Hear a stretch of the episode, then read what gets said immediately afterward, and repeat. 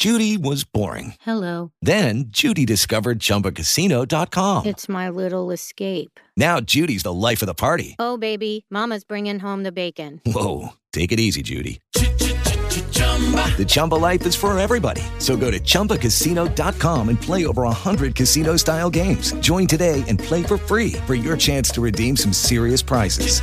chumba ChumbaCasino.com. No purchase necessary. Void where prohibited by law. 18 plus terms and conditions apply. See website for details. This is Dollar Collapse, your ringside seat for the global economic crisis. To get the full story, go to dollarcollapse.com. Welcome. You are listening to the Financial Survival Network. I'm Kerry Lutz. Today's April 3rd, 2017. So, we have a new sponsor. They are amazing. Casper is a sleep brand. They've created a perfect mattress. They sell directly to you, the consumer, eliminating commission driven inflated prices. Its award winning sleep surface was developed in house as a sleek design and is delivered in a small, how did they do that sized box? In addition to the mattress, Casper also offers an adaptive pillow and soft breathable sheets. I mean, the quality is just unparalleled. They are incredible. So, their obsessively engineered mattress, it's at a shockingly fair price. It combines supportive memory foams to create an award winning sleep surface with just the right sink, just the right bounce. With over 20,000 reviews and an average of 4.8 stars, it's quickly becoming the internet's favorite mattress. Free shipping and returns to the US and Canada. Look, you can try them for 100 nights risk free in your own home. If you don't love it, they'll pick it up and refund you everything designed, developed, assembled in the good old US of A. You just go over to www.casper.com slash DC. And then when you see the promo code, just type in DC and that's it. You'll save $50 which is quite a good deal. It's that simple. Go to www.casper.com slash DC. It's really great. So comfortable. You're going to sleep like you've never slept before. All right. So check it out now. Anyways, uh, well, economy. Can the market keep going up even though the real economy keeps going down or sideways? Well, John Rubino's with us for our Monday chat. Good afternoon, John. Hey, Kerry. Yeah, it is. It's afternoon for you already. You're almost done for the day, aren't you? I'm just, just starting about. out here on the West Coast.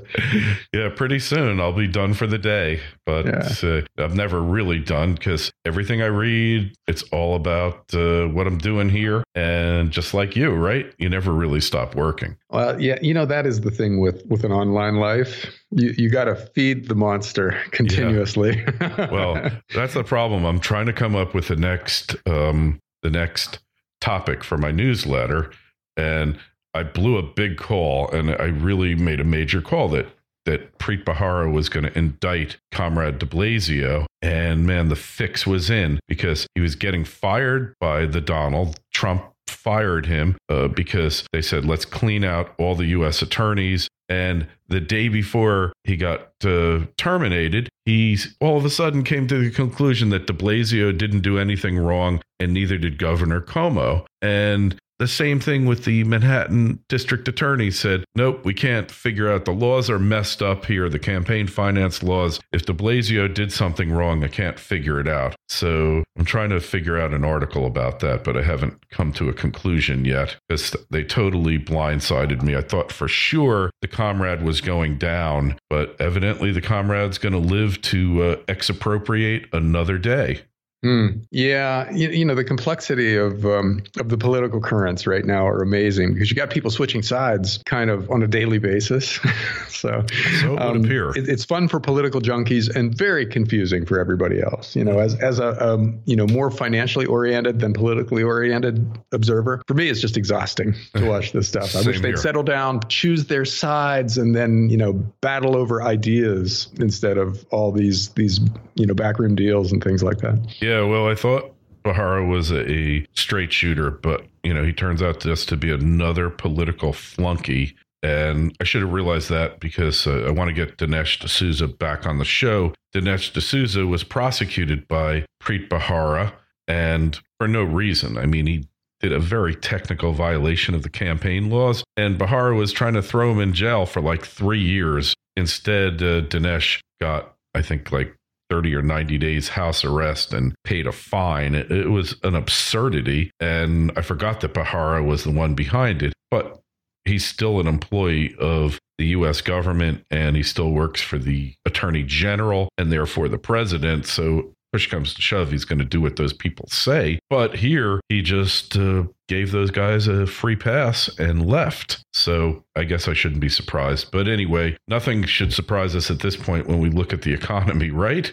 Yeah, it, it, it's kind of doing the same thing political or the, the, political world is, where it's one one day it's one thing, one day it's the next thing. You know, and, and for most of the ra- last six months, it seemed like we had a, a real recovery going both in the US and in Europe, and to an extent in Japan, where growth was rising and uh, interest rates were starting to go up and inflation was kind of spiking. You know, all the, the usual late cycle kinds of things where we start pushing against our limits and then the fed raises interest rates and then you know and then the cycle turns. That that's how it normally goes. And this time in the past year it started to seem like it was delayed but not um, derailed and that we were heading back into a, a, fairly strong growing recovery. But just lately that that has begun to change. A lot of those numbers have been reversed out. Um, the, the last batch of numbers caused the atlanta fed to to lower its gdp now projection for first quarter gdp to below 1% this morning it ticked up to just above 1%. But that's a, a growth rate that is way too slow to give us escape velocity. And I'm, I'm defining escape velocity here as a, an economy that's growing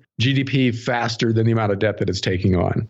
And right now, and that hasn't been the case for a really long time for the U.S. And it looked like it was going to become the case, but uh, but now probably not. You know, one percent growth just won't do it um, you have to borrow more money than you gain through GDP when you're only growing at 1%. And so you're digging yourself even deeper into a hole. For instance, in, uh, in 2016, the US government alone, you know, that doesn't count mortgages and credit card debt and all the other stuff that we, we borrow for. Uh, the US government took on over a trillion dollars of new debt but GDP only went up by about $500 billion, which means that our debt to GDP ratio, which really is the only stat that you need to know about the, the long term health of the US economy now, our, our debt to GDP ratio continued to rise. And it rose by quite a bit. You know, it rose by um, $500 billion just at the government level, you know, not including all the other debt. So unless we radically increase the growth rate of the US economy and of Europe and Japan and, and China, um, the developed world is just going to continue to take on more and more debt relative to its ability to create wealth and guarantee an even bigger crisis out there somewhere. So the uh, the hope that a, a lot of people seem to feel in late 2016 and early this year is starting to evaporate again. And, uh, you know, it looks like we're going to see a lot of different sectors of the economy start to roll over going forward, you know, which isn't going to help things. For instance, um, Gordon T. Long just published something on the auto industry that you know is pretty scary from the point of view of that sector. Um, he, he has a lot of interesting charts on how um, the number of leases relative to the number of cars that are sold is going up and up and up. And the, you know, yeah. leases are are deals where you pay a lot of money for three years or two years to have a car, and then you give it back, hmm. and then it becomes a used car on the market. Um, and there's a tsunami of leased cars coming off mm-hmm. their leases and hitting the used car market. And it's depressing used car prices, which in turn hurts the new car market because um, if, if you got a really nice two or three year old car there at a very cheap price, why would you buy a new car? You know, most people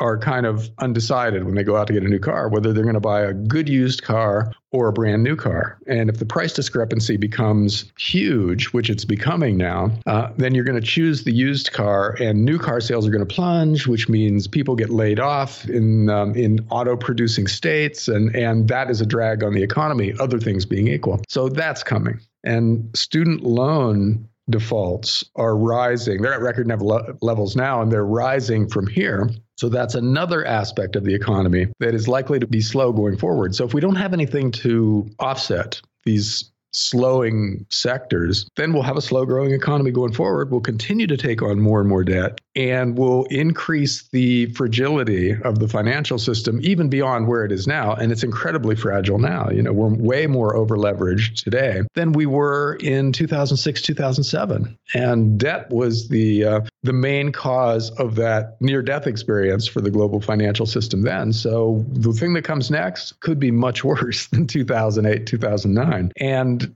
the, the underlying numbers are pointing in that direction. Yeah. Hey, and just back to the car thing. It's uh, you always want to buy, if possible, a car that's two years old with uh, 10,000 miles or less. Actually, you could go to 15 now. The car's uh, quality is so good. 15,000 miles or less. If it's a luxury vehicle, 15 or less. If it's a non luxury vehicle, 20 to 25,000 or less. Because uh, the way the cars are built now, very few lemons. You have this thing called Carfax, which uh, will tell you if the car it's 95% or better you'll know if that car has been hit and if you get a good mechanic to look at it uh, they will let you know the rest of the percent because now body work is so good uh, you can't tell most of the time whether or not that car has uh, has been in an accident unless it's a really uh, serious one. So always better to buy used than new, unless that new car is the greatest thing since sliced bread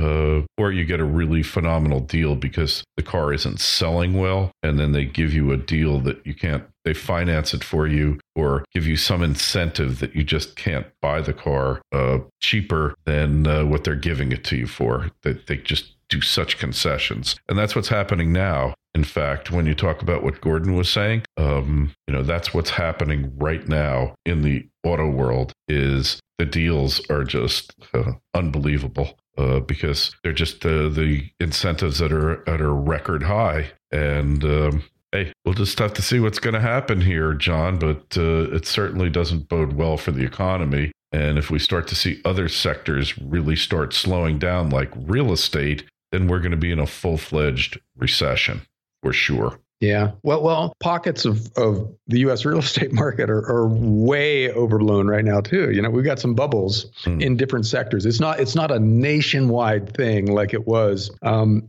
back in 2005, 2006, 2007. But we we do have pockets of uh, you know bubbly activity. San Francisco, of course, and and uh, some of it is starting to roll over. For instance, down in, um, in down south from you in Miami. Oh yeah, the condo market is insanely oversupplied right now. There's like a year and a half of supply mm-hmm. on condos when when normally you want uh, three to six months for a healthy market, and that normally precedes a huge bust in South Florida real estate. So we might be heading for that too, just based on um, supply and demand right now. With interest rates going up a bit, you know, mortgage rates are a little higher than they were six months ago. And that initially caused a burst in activity in real estate because people were starting to buy to get in before mortgage rates went up. And but that peters out though. When mortgage rates re- reach a certain place, you you have no more refi activity and sales plunge. So we aren't yeah. quite there yet, but we're heading in that direction with mortgage rates too. So combine oversupply in a lot of markets with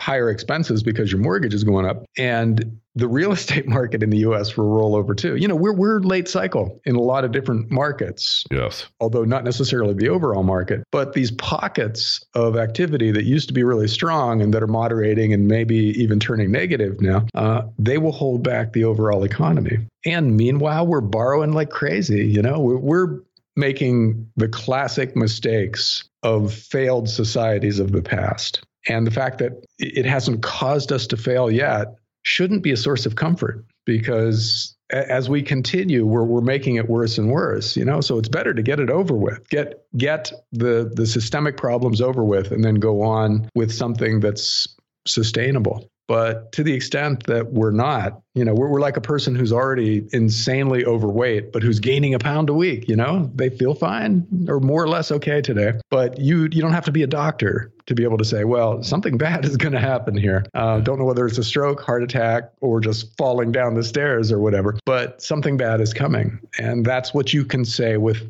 certainty about the global financial system that we have taken on so much debt that's got to blow up on us. And to the extent that we take on more and more debt day after day and week after week and year after year, we're just making the eventual crisis worse. So yeah, um, the the disappointment of a, a recovery that never gained escape velocity is uh, i think it's being felt out there by a lot of analysts who are now starting to turn negative just because they they see growth above 1% being almost unattainable going forward and that's not fast enough so um, you know watch a lot of the uh, the big wall street investment banks now they're putting out negative reports on the economy and on the stock market which is incredibly unusual for them because they're they're genetically predisposed to yeah. be optimistic. And when you hear Wall Street starting to get pessimistic, you know that's pretty close to the end of the cycle because they're the uh, almost the last bulls. The the final bull normally is it, retail investors, you know, the people who have stayed on the sidelines for five years the and, and they can't stand it anymore and they jump in right at the end. Yeah, the dumb money always piles in in the end. That's yeah. that's kind of like a given, right? Well, Kerry, and that that's why speaking of dumb money, why why things are going to get um, even crazier going forward. Because the minute we have a bear market, in other words, the minute stocks drop 10% and then look like they're heading for 20% down, the governments of the world are going to jump in. You know, the world's central banks will start buying stocks, and they are the ultimate dumb money you know uh, they already are incredibly yeah. dumb in most of what they do you know it's clear that they're clueless about interest rates and stuff like mm-hmm. that but once they start buying stocks they're they're going to be exposed as absolute morons because they're going to buy yeah. with newly created money indiscriminately. They'll just go in and buy, you know, 10% of the S&P 500 across the board, stuff like that, which is, you know, an extremely stupid way to invest because you're not differentiating between companies that have futures and companies that don't, but it might push up the market overall just because that's an awful lot of money that the central banks have to throw at the stock market. And that in turn will distort the financial system even further because you'll have wildly indiscriminately overvalued stocks. At the same time, debt levels are soaring relative to GP at an even faster rate. Um, and and you know if that's not the Austrian economics crack up boom, then God, I would hate to see it when it does come. well, uh, you know, you just uh, look at uh, what's happening, and you know that it just can't go on forever. But uh, I always remember was it Charles Brown called government the ultimate accommodating loser, right? Whether it's in currency markets, whether it's in real estate markets, taking over failed banks, you name it. They are the accommodating loser, right? And and you know the people doing it and Keynesian economists in particular think this is a legitimate function for government to intervene in markets and um, you know moderate fluctuations. But what that really is is enabling an addict. You know, you you oh yeah, let's moderate the junkies um, problems today by giving him a new shot of heroin. Yeah. And a bigger shot because you got to increase the dose over More time. Pure, a, uh, a purer dose. And and so you, yeah, you're not doing that guy any favors if you do that because eventually the shot becomes so big that it's fatal. And that's what they're doing with the economy when they intervene in these markets. You know, markets exist um, in in part to teach us what not to do right? And you got to mm-hmm. have failures in order to show people the limits of their activities, whatever they may be. And if the government keeps intervening saying, oh, yeah, okay, well, you got a little out of whack here, but we're, we're going to make it better, then, then there's effectively no limit to what kind of crazy stuff you, you can do, what kind of risks you can take if you're a bank or a hedge fund or whatever, or, or what kind of expansion you can undergo um, if you're a car company. Uh, and, and so you get these huge distortions, which eventually lead to even bigger crises. And if your government is crazy, to even bigger interventions. And that's what we got coming. You know, they will almost certainly intervene because they don't understand what markets are and they will make things even worse. So, yeah, Kerry, the story's not over yet. You know, we're still living through a really unique time in financial and economic history. And the last chapter has not yet been written. And it's going to be a doozy, I think, when it comes. Oh, yeah. It will be a doozy. I always thought that uh, Y2K was going to be the doozy, but uh, little did I know 17 years, eight, 20 years later, the real doozy was going to come. I mean, Y2K turned out to be nothing, but this was well, you madness. know, Kerry, Y2K is, is an interesting part of the story because that was one of the, the rationales for the Fed to increase liquidity in the market one last time in uh, 1999, right? So that you know the Fed pumped huge amounts of money into the system, and that that gave tech stocks the liquidity to double one more time, which which dramatically increased the air pocket under tech stocks when the time came. You know, when the bubble burst, uh, they went down a lot further because they had been the bubble had been blown up one last time by the Fed, worried about Y2K. So yeah, um, you, you can point to all of these crises that we've had since 1999 2000 which really should have been the end of the cycle you know according to all the long wave theories um, this expansion ended in 2000 yeah. and we should be deep into kondratiev winter right now so it's possible that historians will will you know date the beginning of Kondratiev winter in 2000 and then depict all of this as kind of um, you know mid 1930s depression-ish thing that governments tried to hide by putting people on food stamps instead of having them line up at soup kitchen, kitchens and cutting interest rates to insanely low levels to keep all these zombie banks alive and stuff. But at a cost of what a quadrupling of the amount of debt in the system since 2000 um, which will cause an even bigger crisis out there further. So Kondratiev winter is still coming our way, but it's going to be um, it's going to be a nuclear winter when it happens because it, it's going to be so much deeper than it would have been otherwise if we had had the the debt wipeout in 2000 like we should have. Mm-hmm. So yeah, historians are going to have a field day with the uh, the stupidity of government agencies and central banks over the past 20 years. And as I said, the chapter last chapter is not written. We still get the asset purchases indiscriminately coming that that will just blow this thing up completely. And I think that's in the not too distant future. You know, that's in the, the next stock market correction, which looks like it's going to turn into a, a bear market, which we could be in the beginning of now. You know, stocks have been falling lately. They're down again today. Um, let that gain momentum and then everything will change. So, you know, hang in there, Kerry. We want to go short, then we want to go long, then we want to go short again. we just yeah. have to time that right. yeah, well, uh, easier said than done. Yeah, that's for sure. Yeah. But uh, but I agree with you. That's that's what's going to happen. Anyways, uh, hey, check out John's work over at dollarcollapse.com and uh, sign up for the newsletter there, as well as our newsletter on financialsurvivalnetwork.com. And uh, while you're at it, send us an email. KL at KerryLutz.com, KL at KerryLutz.com. Twitter feed is at Kerry Lutz, and the Facebook page is Financial Survival Network. John, we will catch up with you next week, uh, pretty much at the same time. Yeah, good. Thanks, Gary. Thanks for listening to Dollar Collapse. For regular info and updates throughout the day, go to dollarcollapse.com. With lucky landslots, you can get lucky just about anywhere. Dearly beloved, we are gathered here today to. Has anyone seen the bride and groom? Sorry, sorry, we're here. We were getting lucky in the limo and we lost track of time. No, Lucky Land Casino, with cash prizes that add up quicker than a guest registry in that case, I pronounce you lucky. Play for free at LuckyLandSlots.com. Daily bonuses are waiting. No purchase necessary. Void were prohibited by law. 18 plus. Terms and conditions apply. See website for details.